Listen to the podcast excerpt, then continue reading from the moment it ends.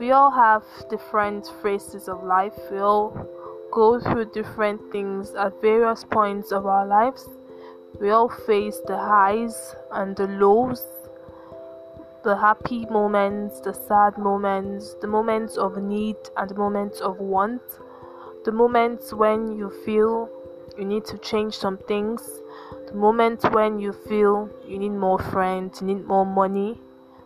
So, we're gonna be talking about the various points that each individual faces in their life or at various points of their lives and the ways to overcome them. Yeah, I hope this is helpful to someone, and I hope you listen and be, it be helpful to you.